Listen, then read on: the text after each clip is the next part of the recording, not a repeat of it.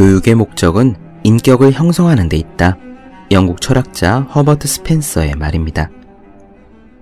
수전 케인이 저서 콰이어트에서 지적한 대로 현대 산업사회로 들어서기 이전에 가장 중요한 내적 가치는 인격이었습니다. 율곡 이의 자경문에서부터 새뮤얼 스마일스의 인격론까지 동서양을 막론하고 인격 완성이야말로 마땅히 추구해야 할 인생의 결승점이었어요. 그것은 성공과 출세보다 중요한 문제였습니다.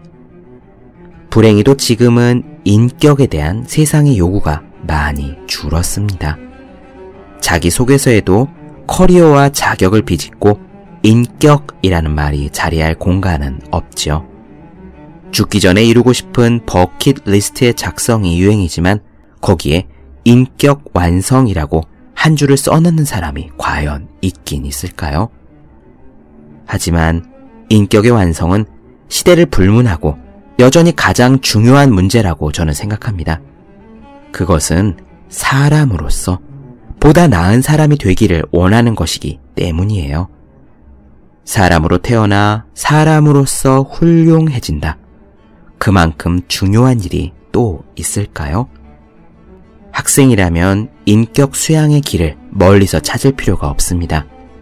청소부는 청소로, 스님은 기도로, 도공은 도자기로 마음을 닦듯 학생은 공부로 인격을 닦으면 됩니다.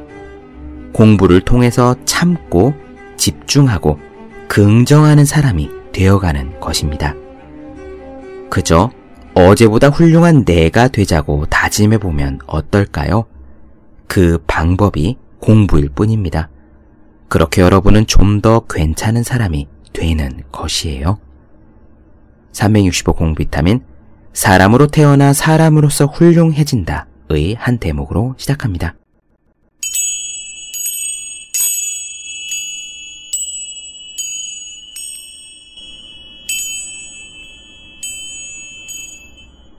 네, 안녕하세요. 본격 공부자극 팟캐스트 서울대는 어떻게 공부하는가 한지우입니다.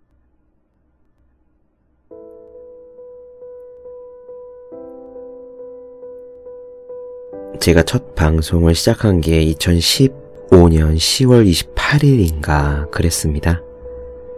1년하고도 5개월 정도 지났네요. 에피소드는 200개가 좀 넘었고요. 이렇게 1년 반 가까이 팟캐스트를 하면서 한 번도 안 해봤던 것을 이번에 해보려고 합니다. 결방이에요. 지금 드릴 이 말씀은 결방 안내 말씀이 되겠습니다. 그동안 1년 반 가까이 방송을 해오면서 방송 사고는 몇 번 없었던 것 같습니다. 제 기억에 두 번 정도 있는데요. 아침 7시에 업로드 예약을 제대로 안 해놔서 퇴근 후에 와서 오후에 저녁 때 한 적이 한 번인가 있었던 것 같고 또 최근에 방송의 일부가 귀신이 고칼 노릇으로 파손이 되어서 모바일로 들으시는 분들께는 내용 뒷부분이 막 지직거리면서 잘 들리지 않았던 적이 있었어요. 이렇게 두 번 제외하고는 제 기억에 방송사고는 없었고 어떻게든 결방을 하지 않고 지금까지 꾸역꾸역 꾸려왔습니다. 솔직히 말씀드리면은요, 처음에 할 때는 저도 이렇게 오랫동안 결방을 안 하게 될 줄은 몰랐습니다. 정말 그랬어요. 주 3회 업로드할 예정이었고, 또 다른 방송이든 혹은 네이버 웹툰 같은 거 보면은 결방, 휴재 안내가 종종 있잖아요. 그래서 처음에는요, 저도 급하면 하겠지, 가급적 안 해야지 정도로 좀 러프하게 생각을 했습니다. 그런데요, 그래도 방송을 하다 보니까 이 방송에 올라온 것을 기다리실 분들, 우리나라뿐만 아니라 해외에 나가 계시는 분들, 월수금 아침 7시에 방송 올리자마자 들으시는 그분들이 생각나더라고요. 많이들 들으신 에피소드의 경우에는 조회수가 5만 번 넘는 것들도 여러 개 있습니다. 그분들을 생각하니 처음에 마음먹은 것처럼 쉽게 결방을 할 수 없었어요. 그런 생각 때문에 어떻게든 꾸역꾸역 해왔습니다. 팟캐스트를 하면서 제일 많이 들었던 질문은요, 공부에 대한 질문 말고, 이 방송을 만드는데 얼마나 시간이 들어가는지를 궁금해 하시는 것들이었어요. 솔직히 만나는 분들마다 얼마나 시간이 걸리냐고 물으시더라고요. 제 방송을 들으시건 듣지 않으시건 마찬가지였습니다. 그 내용 좀 이야기를 드려볼게요. 저 같은 경우는 이런 식입니다. 예를 들면 하루치 방송 분량이 날마다 약간 차이는 있지만 뭐 30분이라고 생각을 해봐요. 그러면은 30분짜리 방송을 준비하기 위해서는 녹음 자체는 40분 조금 넘게 들어갑니다. 그것들을 편집을 통해 가위질을 하면 30분 정도가 나오지요. 그러면은 40분짜리 녹음된 분량을 가지고 편집 프로그램을 통해서 편집을 하려면은요, 녹음된 시간의 2.5배에서 3배 정도의 시간이 듭니다. 왜냐면은 녹음된 내용을 들어가면서 잘못된 부분은 자르고 다시 이어붙이고 혹은 잡음이 들어가는 부분들, 마우스 클릭이라든지 바깥에서 들려오는 달그락 소리라든지 아니면 아예 집 밖에서 들려오는 야채나 생선을 사라는 마이크 소리라든지 그런 것들을 잘라내다 보면은 원래 녹음 시간보다 2.5배, 3배 정도 시간이 들어요. 그러면 대략 2시간 정도라고 잡을 수 있죠. 녹음한 내용과 그것을 편집하는데 2시간 반 정도가 듭니다. 그걸 가지고 정보를 써놓고 업로드를 하는데 다 합치면은 3시간 남짓 걸릴까요? 이 정도가 방송 하나를 만들어내는데 작업하는데 걸리는 시간입니다. 여기선 사실 한 가지는 빠졌어요. 기획하고 준비하는 시간입니다. 어떤 내용을 말씀드릴지, 어느 부분을 읽을지, 어떤 책을 선택할지. 이런 기획 시간은 추산이 어려워서요. 얼마나 시간이 든다라고 따로 말씀을 드릴 수가 없고, 순수하게 녹음하고 편집하고 업로드 하는 데만 에피소드 하나당 3시간 정도 들어간다라고 말씀드릴 수 있을 것 같습니다. 회사 다니면서 퇴근 후에 그리고 주말에 꾸역꾸역 하기에는 사실 짧은 시간 아니라고 저도 생각하는데요. 그럼에도 불구하고 1년 반 가까이 제가 계속 할 수 있었던 이유는 꼽아보자면 세 가지 정도 되는 것 같아요. 첫째는 이 작업 자체가 재미있었기 때문이고요. 두 번째는 하면서 저 스스로 늘어가는 것을, 배우는 것을, 공부가 되는 것을 느꼈기 때문입니다. 그리고 마지막 세 번째는 들어주시는 분들이 있기 때문이에요. 두 번째와 세 번째 거 이야기를 조금 해보죠. 방송을 하다 보면은 늘어가는 게 있고 배우는 것이 있습니다. 직접 몸으로 느껴지더라고요. 파블로 카잘스라는 유명한 첼리스트가 있죠. 사실 이 방송에 처음에 나오는 공부 비타민 그 배경음악도 카잘스의 첼로 연주입니다. 그 카잘스가 이런 이야기를 한 적이 있어요.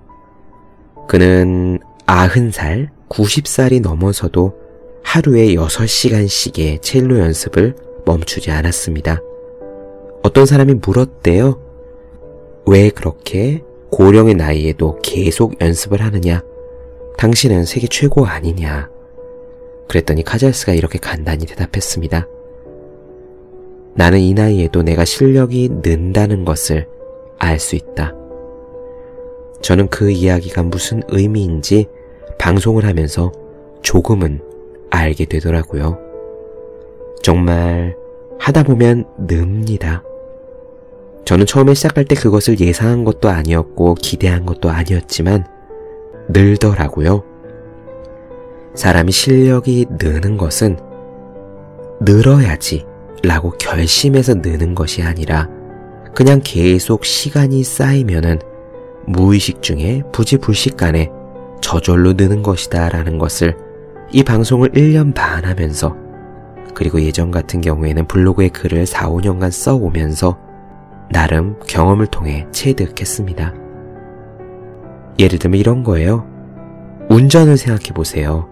운전을 잘 못하는 운전 초보자가 오늘 나 길에서 운전 기똥차게 잘해야지 라고 결심을 한다고 해서 그날 갑자기 운전을 잘할 수 있는 게 아니잖아요.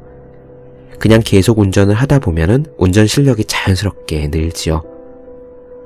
꼭 그렇습니다. 세상 모든 일들이 오늘은 내가 잘해야지 라고 결심한다고 해서 갑자기 실력이 느는 게 아니에요. 방송도 그렇고 글쓰기도 그렇고 말하는 것도 그렇고 무엇보다 공부도 그렇습니다. 그래서 매번 방송할 때 저의 마무리 멘트 있잖아요. 여러분 모두 열심히 공부하십시오. 저도 열심히 하겠습니다. 그 말씀은 진심을 담아 드리는 겁니다. 그리고 세 번째 이야기. 들어주시는 분들이 있기 때문에 이 방송을 계속할 수 있다. 이것은 굉장히 중요한 부분이고요. 진심으로 제가 방송 들어주시는 분들께 감사드리는 부분입니다. 사람이 그런 것 같아요.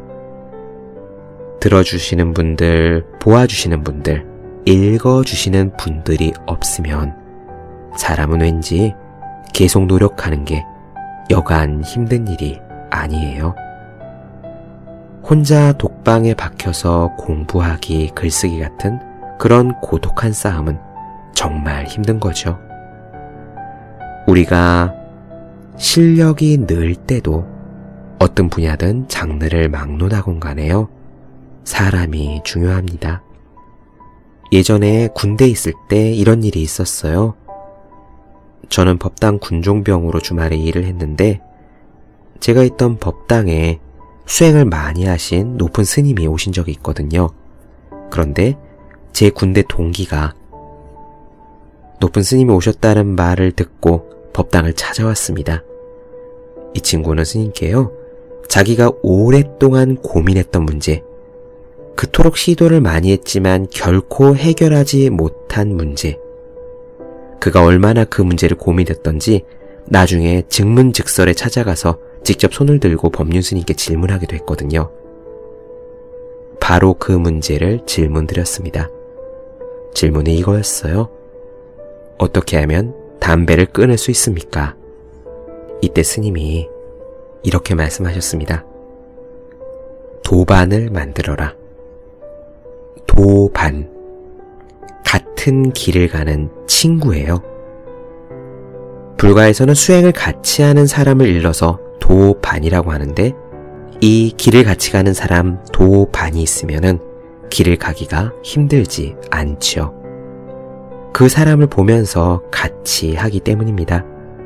만약에 담배를 같이 끊을 수 있는 친구를 만난다면 그러면 그 면에 이미 절반은 성공한 거라고 그렇게 스님은 말씀하셨어요. 우리가 공부든 일이든 마찬가지잖아요. 같이 힘을 모아서 목표를 향해 나아갈 수 있는 사람이 있다는 것만으로도 이미 우리는 절반은 성공한 것이나 다름없습니다.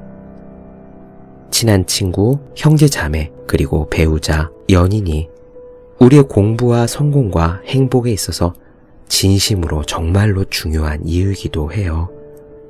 마음을 합칠 수 있어야 우리는 나아갈 수 있거든요.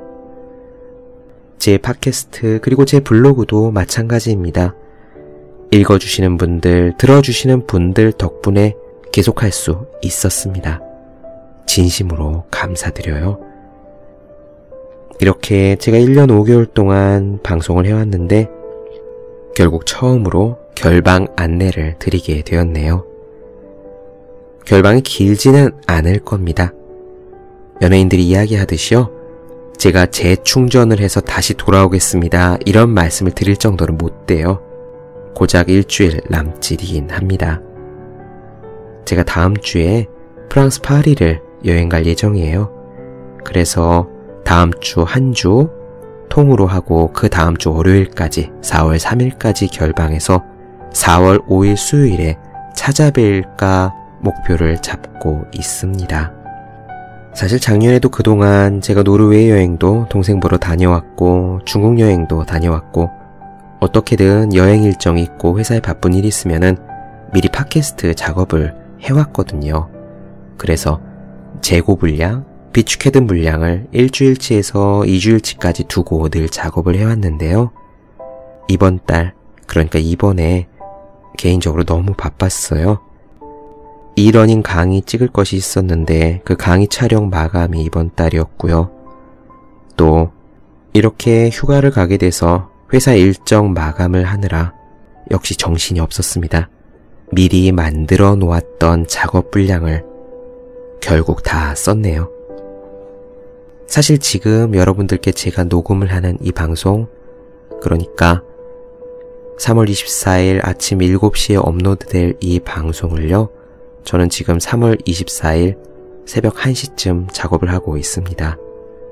제 목소리가 많이 깔아앉아 있죠? 간단히 결방 안내를 드리려고 했는데 이야기를 하다 보니 주절주절 길어졌습니다.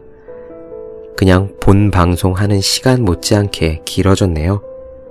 제가 앞으로 얼마나 자주 결방 안내를 하게 될지 모르겠지만 그래도 결방 안내를 드릴 때 할 수 있는 한 길게 주절주절 드리는 그런 결방 안내가 되도록 노력해보고 싶습니다. 프랑스 파리 가서요. 박물관이랑 미술관이랑 열심히 보고 느끼고 공부하고 오겠습니다. 그동안 여러분 모두 열심히 공부하십시오. 저도 일주일간 열심히 공부하고 오겠습니다.